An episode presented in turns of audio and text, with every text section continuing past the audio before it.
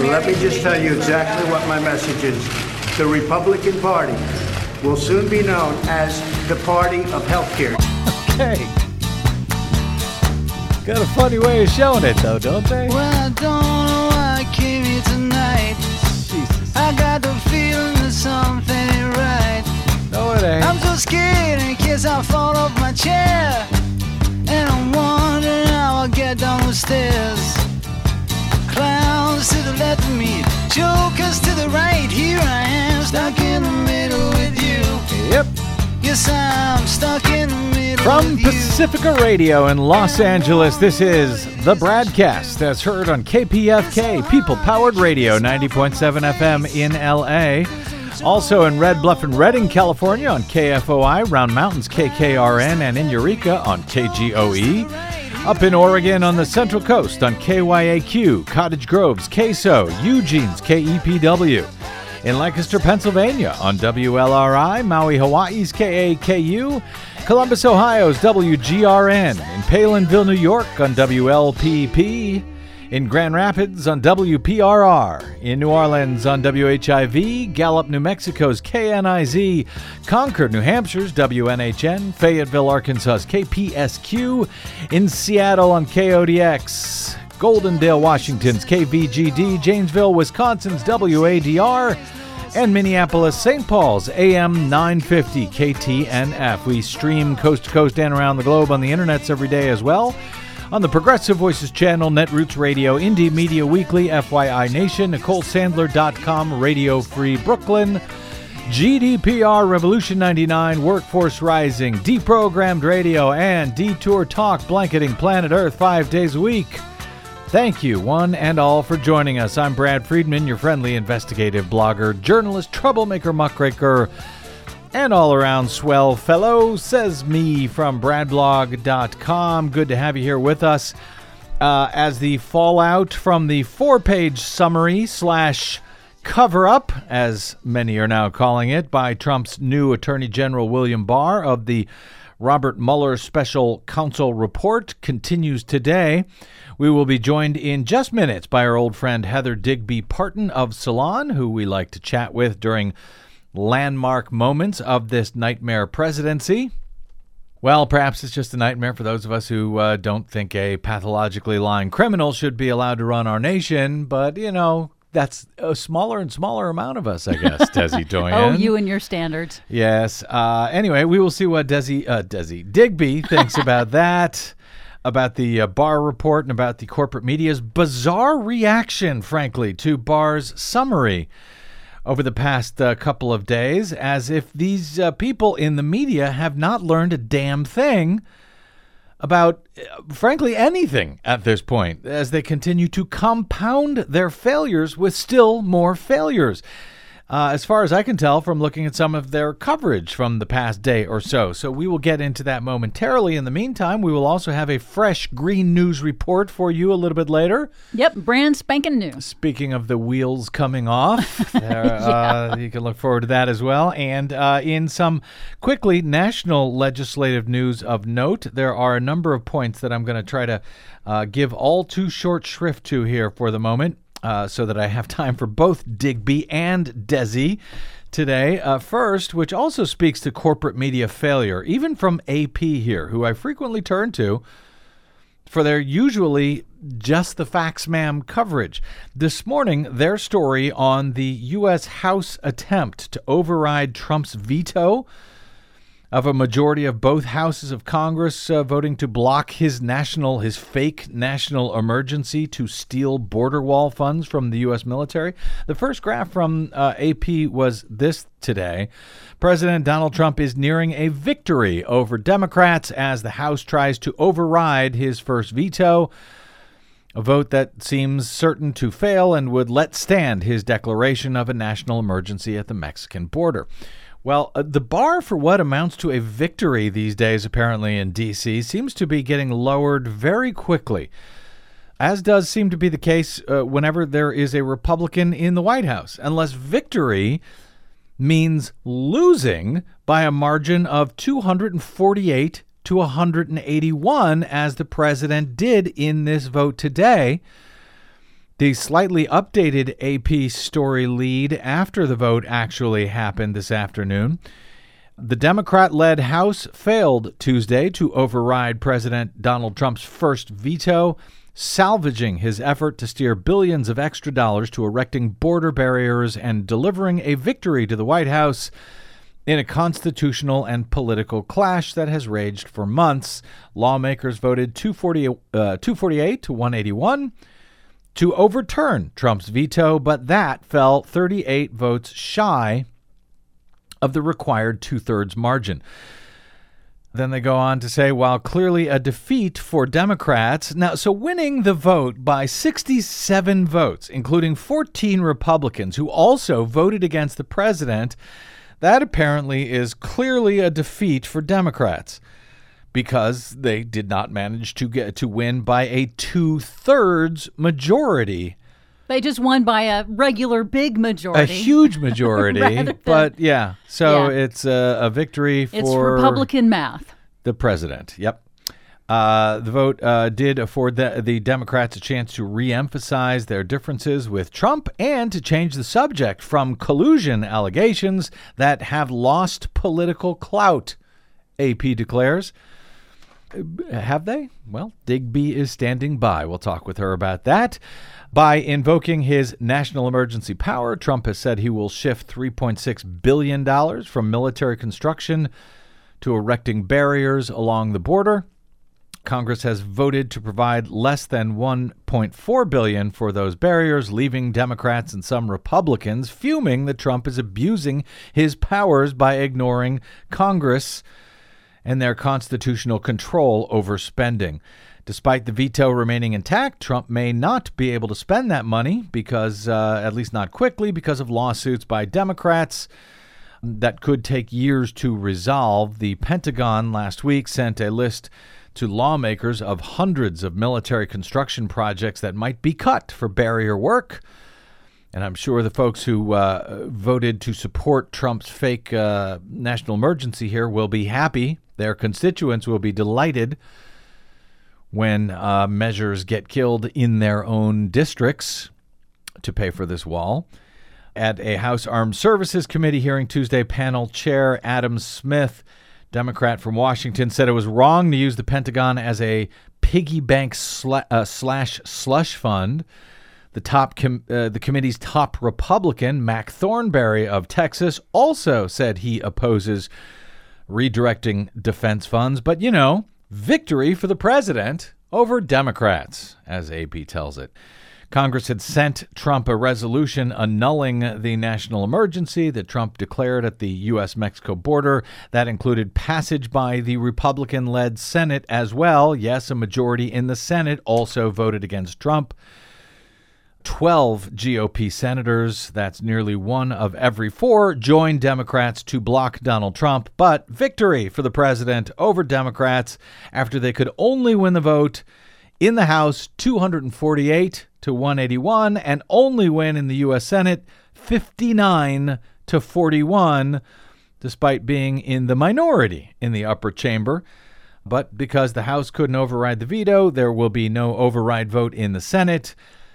Trump lost majorities in both houses, which now is a victory for Donald Trump. In another presidential victory for the White House, the Trump administration's Department of Justice has now changed their position on a lawsuit against the Affordable Care Act, or Obamacare, in hopes that they may be able to immediately take away health insurance coverage from 20 to 30 million Americans. It was a dramatic reversal of their previous position on uh, Monday night. The Trump administration told a federal appeals court that it wants the entire Affordable Care Act struck down. That would leave millions uninsured. The administration, in a terse two sentence filing on Monday uh, with the appeals court in New Orleans, said it agrees that former President Barack Obama's health care law should be declared unconstitutional after Congress repealed one part of it. That would be the fines on people who remained uninsured. The uh, new position by the Justice Department under the new Attorney General William Barr is at odds with uh, the previous position, when the department was led by Jeff Sessions, leading uh, congressional Republicans who said they did not intend to repeal other parts of the law when they cut out the fines uh, effective this year, uh, leaving some of them unhappy as well. Those fines were cut out via legislation that the Republicans passed last year when they controlled both houses. The administration's earlier stance in the lower court uh, was that only federal protections for people with pre existing medical conditions and the limits on premiums charged to older people, sick people, uh, you know, only only those protections should be struck down. Now they want everything struck down. They want to take away restrictions on uh, insurance prices for the elderly and anybody with a pre existing con- condition, but also anyone who received health care. That's, again, 20 to 30 million Americans who did not have health care before Obamacare was adopted nine years ago. They want to take it away. Uh, nonetheless, um, reacting to pushback. Uh, you heard at the top of the show there Donald Trump saying that the Republican Party will become the party of health care. He's got a very funny way of showing it. This is a lawsuit that was brought by a bunch of Republican states, and a, uh, a district court judge agreed with them that the entire Affordable Care Act should be struck down now that the uh, fine for uh, uh, not having health insurance has been removed by uh, Republicans. And now the uh, Trump DOJ agrees with them. So, uh, House Democrats, meanwhile, on Tuesday unveiled uh, legislation to try to shore up the Affordable Care Act and to expand enrollment to millions more people. Of course, many Democrats are eager to institute a national single payer Medicare for all type system, but for now, Democrats in the House are just hoping to shore up the Affordable Care Act, if possible, in advance of the 2020 election. But that is just the latest gift from Trump's new Attorney General, William Barr. His gift to the president over the weekend, what some are calling a whitewash of the Mueller report. That is what we will discuss next with Heather Digby Parton of Salon and Hullabaloo. I'm Brad Friedman of the BradCast. Don't touch that dial.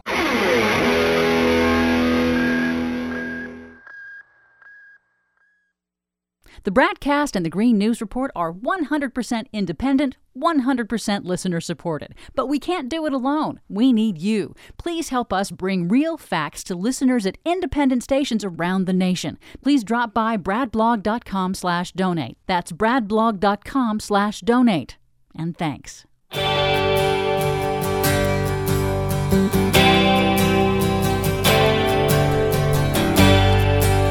Welcome back. It's the BradCast. I'm Brad Friedman from BradBlog.com. After Attorney General William Barr's release of a four page summary letter to Congress of special counsel Robert Mueller's long awaited two year investigation into Russia's alleged interference in the 2016 presidential election and Team Trump's cooperation in that effort and Donald Trump's attempts to obstruct the Mueller probe, I purposely tried to avoid most corporate and cable media coverage of that news on Sunday, choosing instead to work from the actual terse, uh, sparse four page source material from uh, from Attorney General William Barr's memo instead in preparing yesterday's broadcast, Barr's short letter, in fact, is all we really have to go on right now, as we discussed yesterday, as far as what may or may not be in Mueller's actual report, which nobody other than Barr uh, and maybe Attorney General, uh, Deputy Attorney General Rod Rosenstein have actually seen. The 24 or 48 or 72 hours of media punditry and speculation you may have heard over the past few days is all based only on that four page document and official statements about it from public officials. So I didn't want to be swayed in my thoughts on it by anybody else's take for the most part yesterday, particularly since I found the mainstream corporate media coverage of the matter to be so poor and largely speculative over the past two or three years, often taking rumors as news or uh, as dangerously taking official comment as actual evidence without independently verifiable proof to support any particular charge coming from any particular party. I find that to be wildly irresponsible. So, based largely on just that four page document by William Barr, here's how I summarized yesterday's program when I posted it to bradblog.com, headlined Barr Brawl.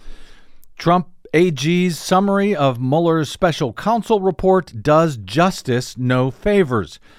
As I tried to explain what Barr's letter said, or as importantly, didn't say. What it didn't say was that Mueller's efforts resulted in some 35 indictments, including more than 20 Russian individuals and entities, as well as indictments, convictions, or guilty pleas from six top Trump associates and staffers.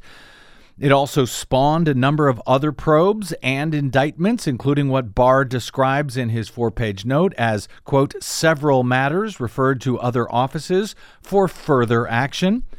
Nonetheless, based on Barr's summary report issued less than 48 hours after receiving what is likely to have been tens of thousands of pages from the special counsel, the White House, the president, and his fellow GOPers are falsely characterizing the terse summary as reflecting Mueller's, quote, complete and total vindication of Donald Trump.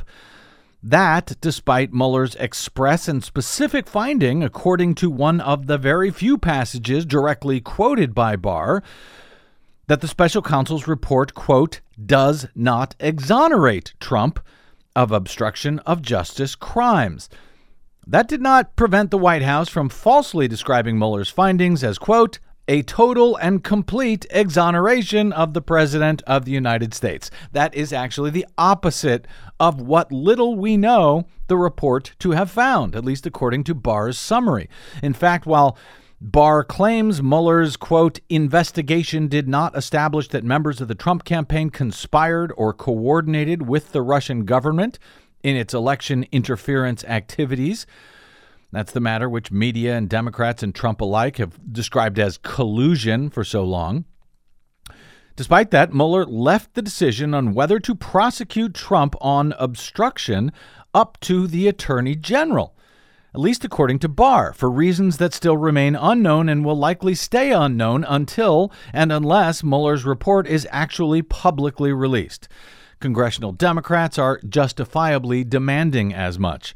As I noted both on yesterday's show and in my summary of it, while we've uh, shared no small measure of healthy skepticism over the years about what Russia did or didn't do during the 2016 election, along with what Team Trump's involvement with it may or may not have been. There is no legitimate question about Trump's attempted uh, uh, attempt to obstruct Mueller's investigation of all of that, beyond whether or not the, the obstruction itself rose to something that was prosecutable or impeachable, and whether a sitting president can be indicted under the DOJ's dubious guidelines, which say that he or she may not.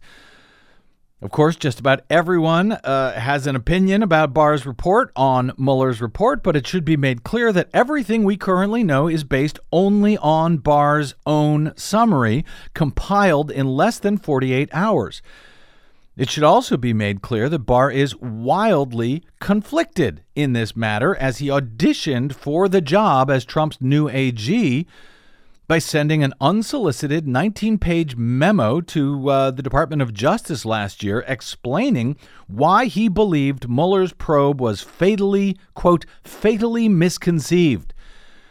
And that essentially a president cannot be held criminally accountable for any, quote, exercise of core discretionary powers within the executive branch. That would include, for example, Trump firing FBI Director James Comey due to, quote, the Russia thing, as Trump admitted out loud.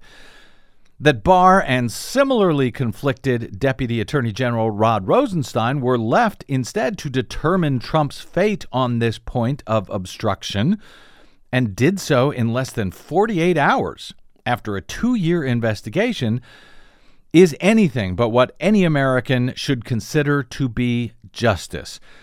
But as our friend Mark Joseph Stern argues at uh, Slate, William Barr did what Donald Trump hired him to do. Over at Salon, our friend Heather Digby Parton went even further, suggesting directly that what Bill Barr did was potentially nothing less than a whitewash. Writing, under the Justice Department rules, it was within the Attorney General's prerogative to summarize the report with a terse explanation and determine its conclusions for himself. But in exercising that right the way he has, she uh, uh, Digby writes, Barr didn't do himself or the president any favors. If the Mueller report really does exonerate the president, as Barr says, then there should be no problem releasing it to the public if the evidence is less unequivocal. When the report does come out, Barr will look like he was covering it up. Well, as we tried to do during uh, uh, landmark moments of the Trump presidency, we are joined once again today by Heather Digby Parton to try and make sense of all of this. She is, of course, the much beloved blogger known simply as Digby.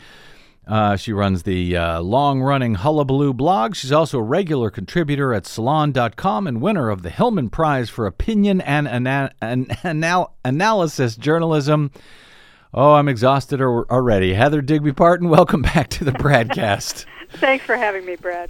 Listen, before we get uh, to your thoughts on the Barr summary of the Mueller report itself, I I had, a, like I said, I had avoided much of the media coverage of his letter until I could cover it myself. I wanted to base it on the actual source material rather than a lot of opinions about that material.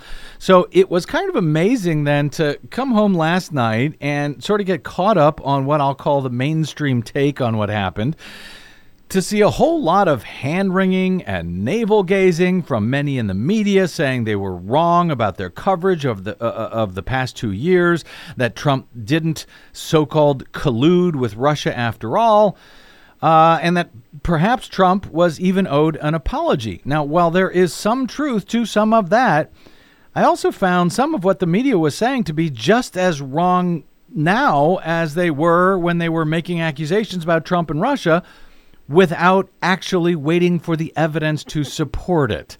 Uh, and now it seems like many are doing the same thing again. Uh, your take on, on how the media have been handling themselves over the past 48 hours or so since the uh, Barr report on the Mueller report has come out? Well, I, I agree with you. And in fact, you, you did yourself a favor by not watching when the report came out. Um, yeah. Because it was even worse than it was 24 hours later uh, when even they had absorbed, you know, a little bit more of it. It was hysterical, and of course we could have expected that because it was hysterical for the for the week leading up to it. I mm-hmm. mean, obviously they were getting a lot of sources telling them that the the report was going to drop, and then on Friday night it did, and everybody went into full 24, you know, 7 mm-hmm. news cycle hysteria mode.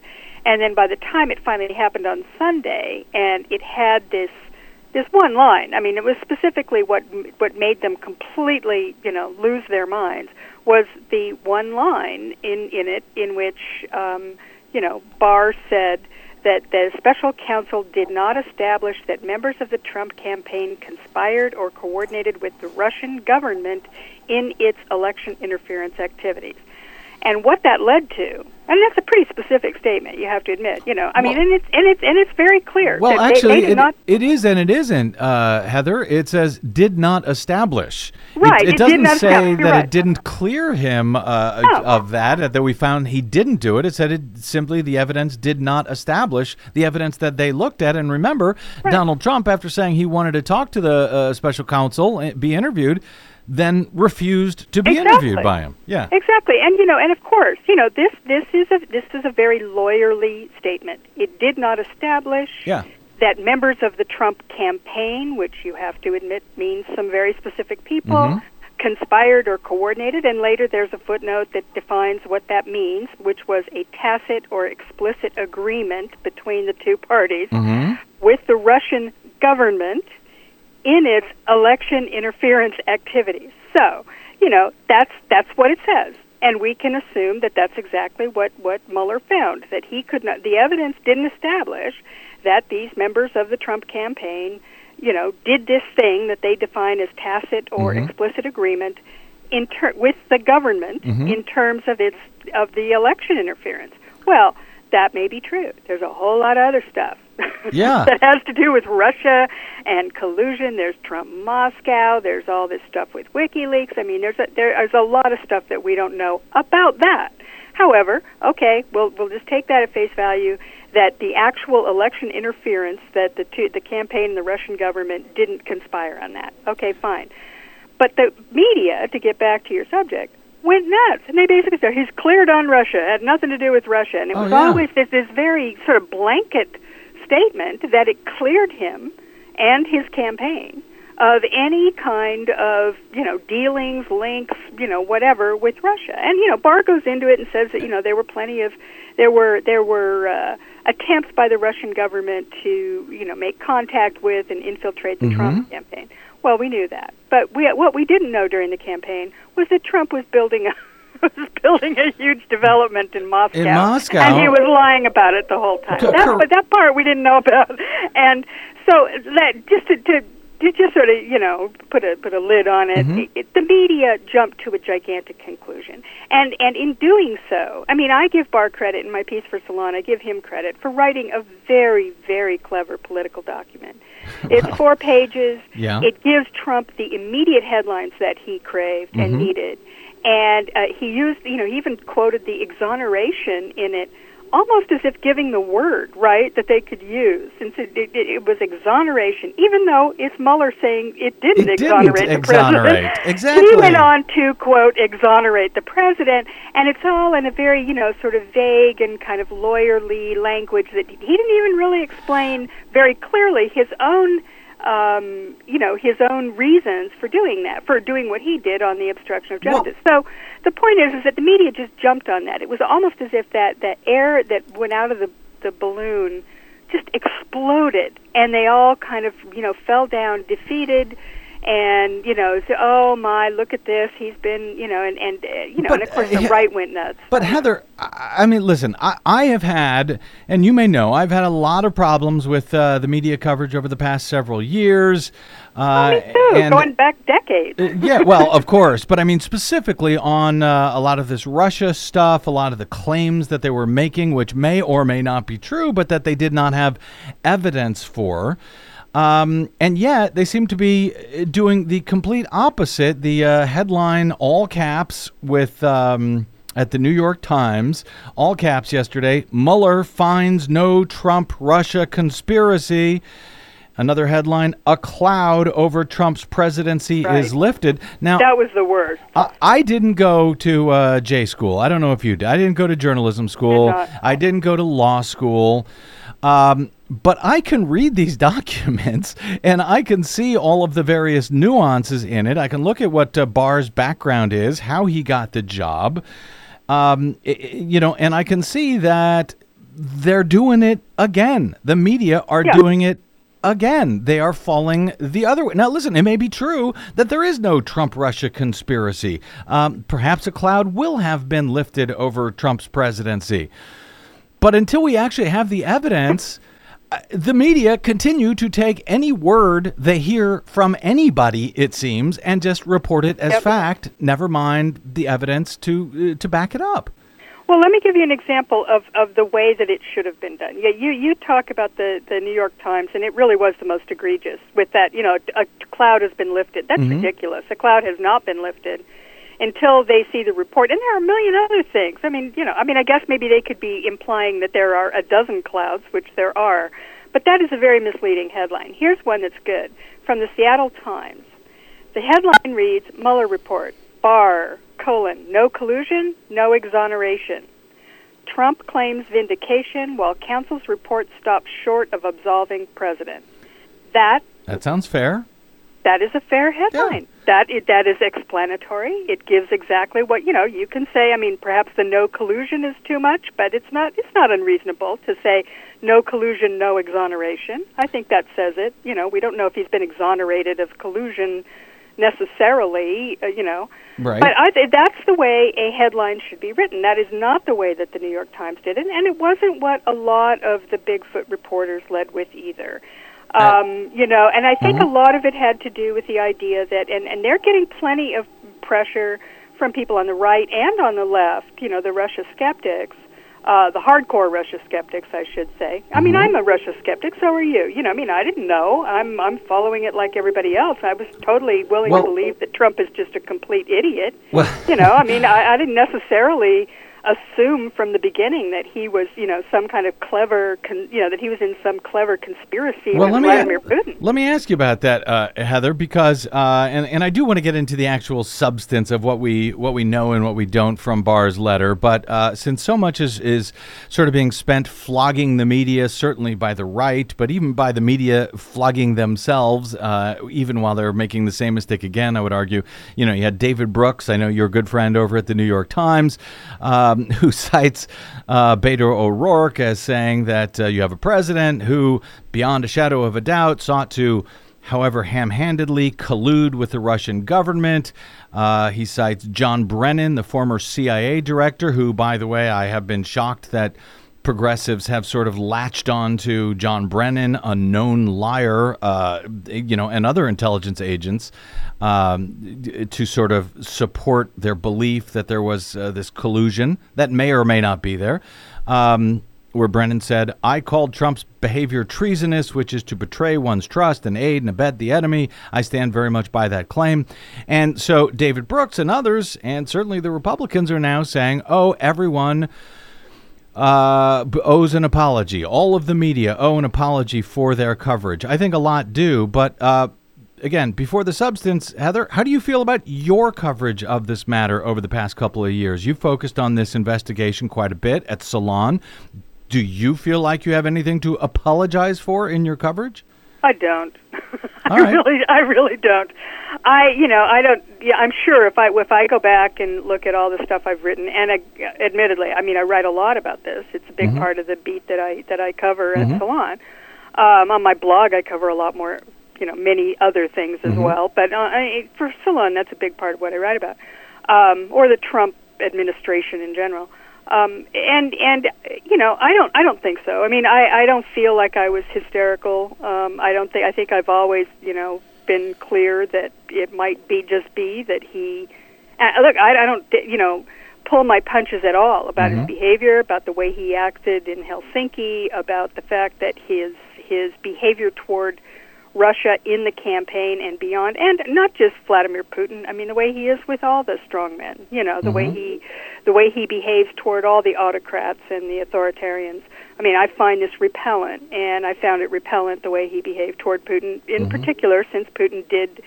I believe I I, th- I don't think it's alleged. I think I'm willing to accept the fact that we know that Russia did interfere in the election in 2016. So I, I don't pull my punches on that, and I.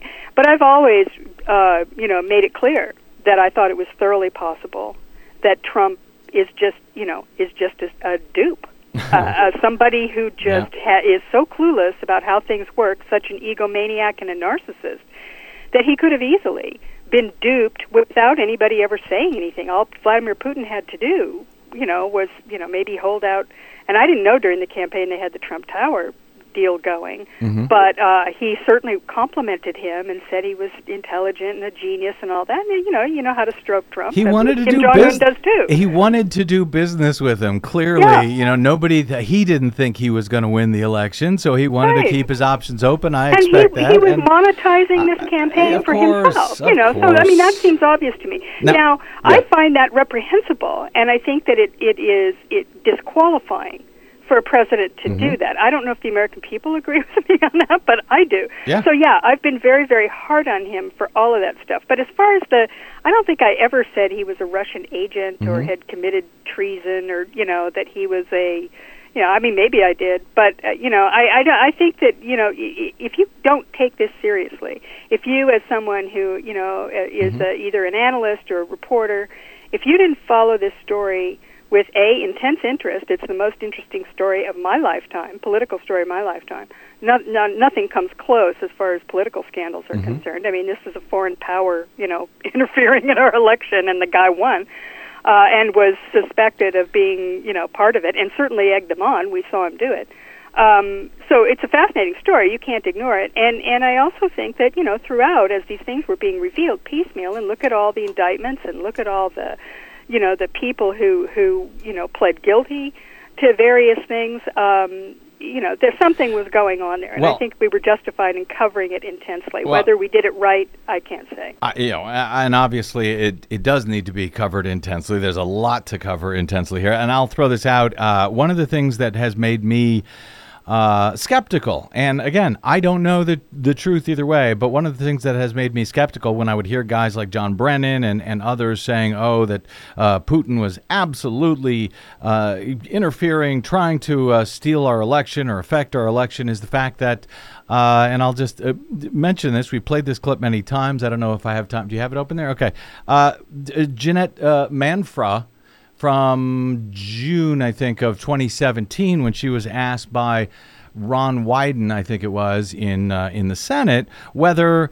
Uh, the Department of Homeland Security, she's uh, the uh, assistant deputy there or something, uh, whether they actually bothered to look at the voting machines. Now, given the fact that uh, you had all these people claiming that Russia was trying to steal our elections, well, you'd think they would examine the actual evidence to find that out. But here's how that exchange went. Has the department conducted any kind of post election forensics on the voting machines that were used in 2016? We have not, our department has not conducted forensics on specific voting machines.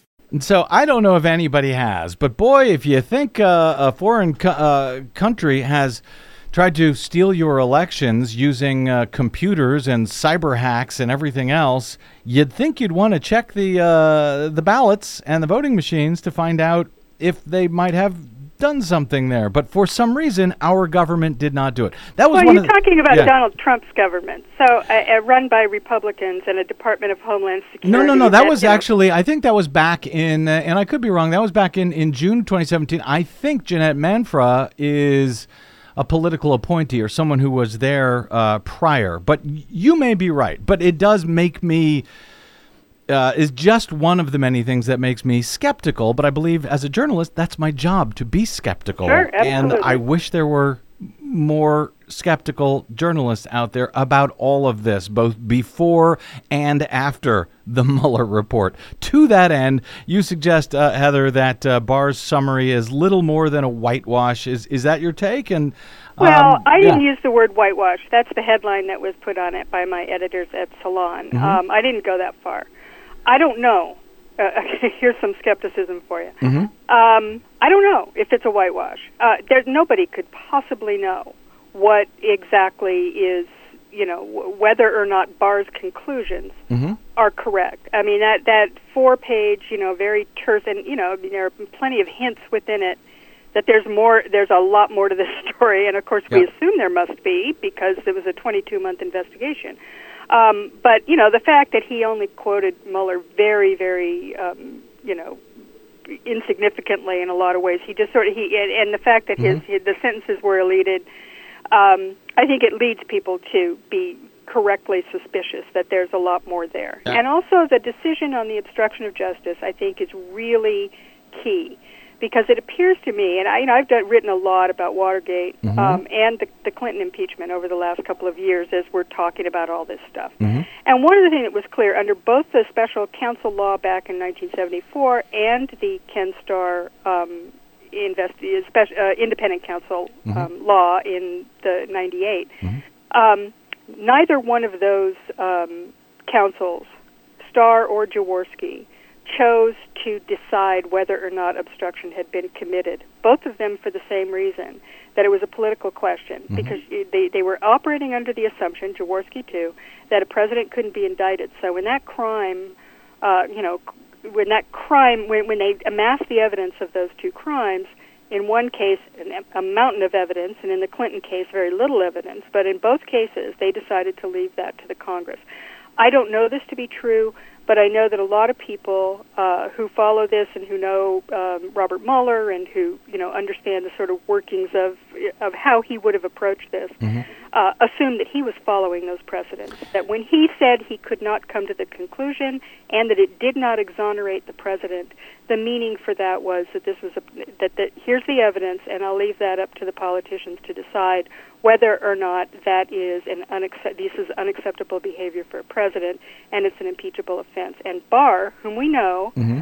came into that job largely on the basis of a memo that he wrote about obstruction of justice, in which he said that Mueller's theory was what was the word? Fatally flawed, I think, Fa- is what yeah, it was. fa- yeah. fatal.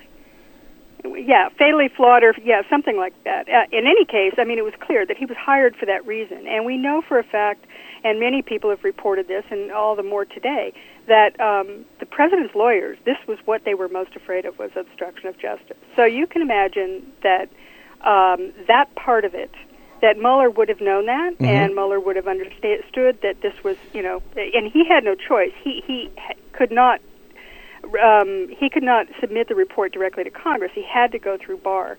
so by not making that decision, he at least left that hanging out in case somebody's going to see this at some point, and understand that that he assumed that this was going to be a political decision. And Barr now is hanging way out there, as I, as you said when you first. Uh, um, you know, re- when you read that part of my my uh, piece for Salon, that I said, you know, this is if it turns out that this obstruction case is actually far more obvious than what what we think. That it wasn't just oh, it's a tough call. I don't know what to do, which is not really like Robert Mueller's pa- anything he's ever done in the past. Uh, if this really does, the evidence leans strongly in favor of uh, obstruction of justice. William Barr will have been part of a cover-up. And Basically. uh, yeah, and I think uh, a lot of the Republicans who are way out over their skis right now uh, may be um, uh, in for a surprise, perhaps when and if that material does get released by uh, uh, uh, from from the Mueller report, if it ever does. By the way, the the quote what. Barr had said was that Mueller's probe was fatally misconceived. That was the word I was Misconceived, looking for. Yeah. Was, uh, Um, I've got just a, a minute or two left here, uh, Heather. So, uh, not enough time to get to what I a lot that I want to ask you about. But what what is Deputy Attorney General Rod Rosenstein's game in all of this? I understand why Barr, uh, you know, he sort of telegraphed why he might cover up whatever uh, Mueller had come back with, but any do we have any clue what Rosenstein's game is in all of this that he seems to have gone along with Barr and saying, "Well, we decide there's no collusion. I'm sorry, no uh, uh, obstruction of justice. Yeah. So end of story." You know, you've got me, but I'll, I'll just say for that I have been a Rosenstein skeptic as much as a Russia skeptic through this whole thing, because of the fact that he wrote that. You know, he really should have been recused from the beginning, because Yeah. he wrote that memo the, at Trump's behest. Um, you know, to, that gave him the cover to fire Comey Right. and and and he knew that that was a cover and you know he was being used and allowed himself to do it but you know he sort of became a hero again this is some of the nonsense that you see among you know democrats and among the media that he's a big hero he was saving the you know the Mueller investigation and maybe he did but the fact is I've never really understood him or uh, trusted necessarily that he wasn't in some way kind of caught up in all of this in, in a way that, that I found kind of mystifying. So I, I'm not surprised, um, but that's a question that I think it'll be interesting to see answered. And let's just hope, Brad, that we have massive public hearings because this is absolutely necessary to cle clear the air. One of the things I wrote in my piece, and I stick by it, this has to be publicly aired. There is so little trust in institutions on all sides. Yeah. Nobody believes anything. So we can't take the word of these political actors. There has to be the ability for the American people to see these people and, and, and assess for ourselves Yeah. who we think is credible, who isn't, and hear the whole story laid out. Otherwise, the damage that all this has caused on all levels Yeah. is just it's too massive. I mean, I, I don't think the demo- the democracy is just. I mean, we're in big big trouble anyway, and this just exacerbates. Yeah, it. no, the people who say, "Oh, this is over. Oh, the cloud is now no. lifted." I, I mean, is just absolutely laughable, maddening, uh, misleading, and especially since a lot of this, you know, you can go back to uh, we interviewed Stan Brand. Uh, who uh, spent eight years as the general counsel for the U.S. House? We interviewed him last month, and he basically said that what was going to happen actually did happen that you know because the special com- because of the uh, Department of Justice doesn't allow a sitting president to be indicted and the new special counsel law unlike the independent counsel law under uh, Clinton and Nixon doesn't specifically uh, allow for the uh, council to recommend impeachment specifically mm-hmm. that what we were going to end up with was sort of this catch 22 where everybody says well what was the whole point of that and that is kind of what right. we have here but um, finally uh, chuck schumer who i uh, don't like quoting uh, very often uh, but uh, he said he asked yesterday for the Senate to pass a resolution to make the public the full Mueller report. The same resolution passed the House 420 to 0, but Senate Majority Leader Mitch McConnell just objected. What are they trying to hide? Uh, is this ever going to be released, or is uh, the cover up that I do see here going to continue with Mitch McConnell now as the point man to keep all of this material from coming out?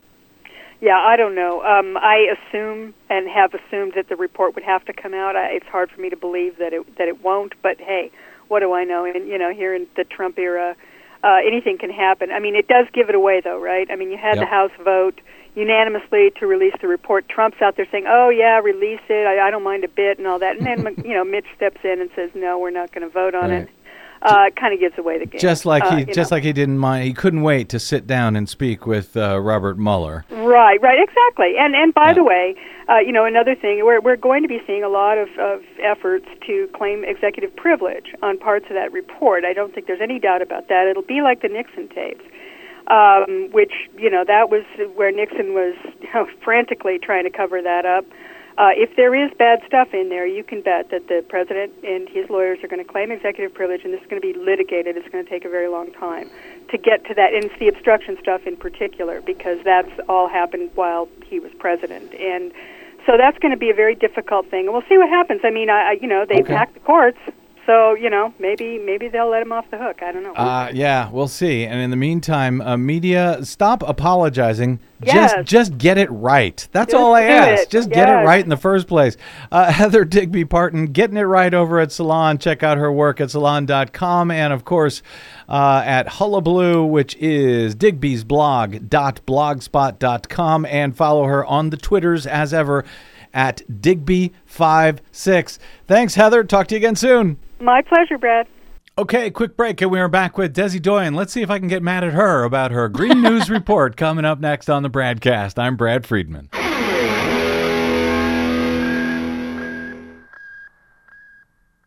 Hey, this is Brad. If you haven't noticed by now, it's no easy feat finding facts, real facts, not alternative facts, over your public airwaves. We try to bring you real facts, truth, and clarity without fear or favor each and every day on the BradCast. But we need your help to do it, and that help is needed more now than ever. Please stop by bradblog.com slash donate today. That's bradblog.com slash donate, and thanks.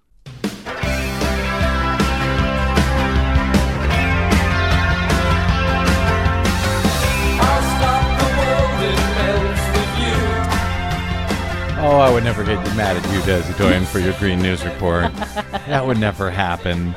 Uh, uh, welcome back to the BradCast. Uh, although we do have an update uh, now, just uh, minutes ago, on one of the stories we cover, and we yep. will get to it after our latest Green News report. We've already had 40 plus river gauges that have hit record levels uh, just in this early part of the flood season. As record floods move south from the Midwest, NOAA warns of much more to come. It wasn't just one, but two very scary, very dangerous crises that happened back to back. Big new problems after major chemical fire in Houston. Humanitarian crisis in Africa amid Cyclone Idai's widespread devastation. Plus, America is back in the nuclear energy industry, folks. We are back. Trump administration gives troubled Georgia nuclear plant billions more in taxpayer loan guarantees. Of course they do. All of those stories and more straight ahead from bradblog.com. I'm Brad Friedman. And I'm Desi Doyen. Stand by for six minutes of independent green news, politics, analysis, and snarky comment. We have the goal of making America nuclear cool again. How about just the goal to learn how to pronounce nuclear? Rick Perry. This is your Green News Report. There is no cleaner source than nuclear energy. Um.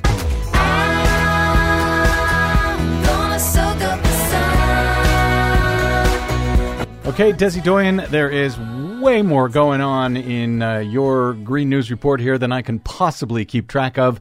I hope you can. I'll try. Good luck. First up, as we go to air, Republican Senate Majority Leader Mitch McConnell is planning to hold a stunt vote on the Democrats' Green New Deal resolution on Tuesday.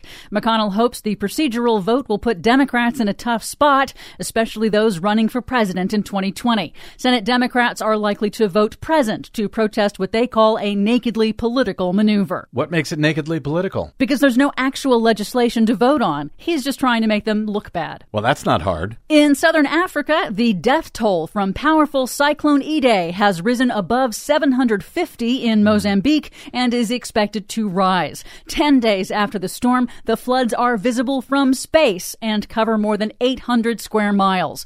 Aid workers are struggling to prevent an outbreak of cholera. The United Nations called the storm one of the worst weather related disasters ever recorded in the Southern Hemisphere. What's the best weather related disaster?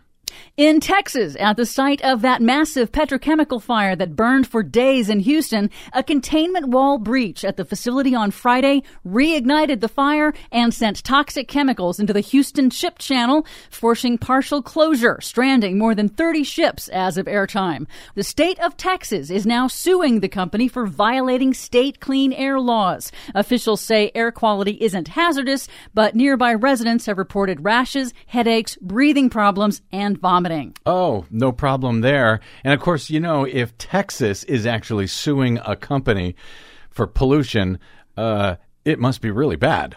In the upper Midwest, record flooding has now caused more than $3 billion in damages as it heads south to the Gulf of Mexico. The flooding has impaired treatment of drinking water supplies in Kansas City. In Mississippi, they're already dealing with an existing flood crisis from torrential rains earlier this month. The documented increase in the frequency of these major flood events is proving too much for some victims, as residents told KMTV in Omaha. We're going to leave. We can't I can't live here. I can't do this again next year. But the National Oceanic and Atmospheric Administration warns it could just be a preview of potentially historic widespread flooding that could affect as many as 200 million Americans this spring, mm. with 13 million at risk of major inundation through May. NOAA blames the high risk on warm spring temperatures arriving early, rapidly melting heavy snow in the Midwest after the wettest winter in U.S. history. And why would those warm spring temperatures be arriving early? Well, NOAA scientists have an answer for that. They say the fingerprints of climate change are on these floods. Huh. They cited the documented increase in extreme heavy rainfall events over the last 60 years, especially in the Midwest and Northeast, and they say it's consistent with what they expect from global warming. They also warned that the extra rain will bring more fertilizer runoff from the Mississippi River watershed to the Gulf of Mexico and is likely to trigger an even bigger dead zone than usual in the Gulf this summer. Finally, the Trump administration in its 2020 budget proposal called for slashing renewable energy and development, but late last week the administration doubled down on Georgia's troubled Vogtle nuclear power plant expansion. They tacked on $4 billion in new additional federal loan guarantees for a grand total of $12 billion in overall assistance for a plant that is 11 years behind schedule and many, many billions over budget. Here's Trump Energy Secretary Rick Perry. Ladies and gentlemen, look around you. This is the real new Green Deal. That's what we're looking at here, folks. This is America. This is what we can do together. Why does it sound like Rick Perry has a fake Texas accent? By the way, remember that solar company, Solyndra, that Fox News and the Republicans were so mad that Obama gave $500 million in federal loan guarantees to? Oh, yes. Well, by my math here, it sounds like this nuclear company has received 24 times more than Solyndra did. And that's Republicans' idea of the real new Green Deal. Check out our website at greennews.bradblog.com. I'm Brad Friedman. And I'm Desi Doyen. And this has been your Green News Report. Green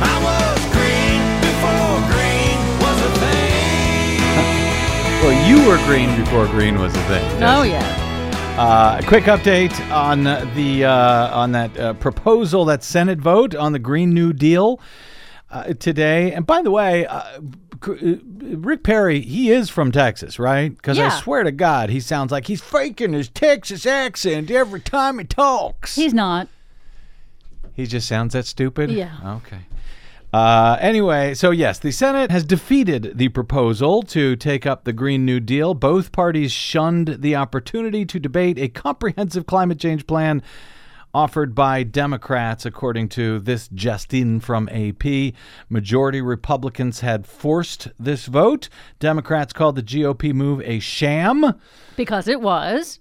Because it mocks an issue that a growing number of Americans care deeply about, says AP. Exactly. They, uh, the Democrats accuse the GOP of quashing de- the debate by blocking all public hearings and all expert testimony about the consequences of inaction on climate change before simply throwing the thing onto the Senate floor to try and kill it or, and or embarrass Democrats somehow, I guess, before the 2020 elections. So Mitch McConnell held no hearings whatsoever on this measure in any Senate committee. Exactly. So there was totally a sham vote. The idea is for him to say, well, they voted against their very own resolution. They must not care about it. It's like that's that's crap and it's basically their attempt to try to present something that they can run against so that they can hide the fact that they have nothing. They have zero policies, they have zero plans, they got nothing to deal with climate change. So they're trying to distract people from the fact that they got nothing. I'm just trying to distract people from that terrible Mitch McConnell impression you just did. know. Sorry was, about uh, that. the worst I have ever heard. Anyway, uh, senators voted 57 to 0 against the procedural motion to take up this uh, non binding resolution, which calls for the U.S. to shift away from fossil fuels like oil and coal to renewables like wind and solar power. 43 Democrats voted present. That's why there was zero on the other side of that vote. Right. Uh, to protest the uh, GOP action. However, voting with the Republicans, uh, Democratic Senator Doug Jones of Alabama, Joe Manchin of West Virginia, Kyrsten Sinema of Arizona, and Angus King, an independent uh, who caucuses with Democrats, he also voted no on this measure. Yep. Couldn't tell you why. Wouldn't have time even if I could because I got to get out. My thanks to our producer Desi Doyen, to Heather Digby Parton of Salon, and to you for spending a portion of your day or night with us. If you missed any portion of today's program, download it anytime for free. Share it with your friends. You can get it at bradblog.com along with every show we have ever done. Drop me email if you like. I'm bradcast at bradblog.com. On the Facebooks and the Twitters, I am simply the Brad Blog. And thanks to those of you who have signed up for a monthly subscription of any amount you like at bradblog.com slash donate to help us stay on your public airwaves. We rely on you and no one else. That's it. Until we meet again, I'm Brad Friedman. Good luck, world.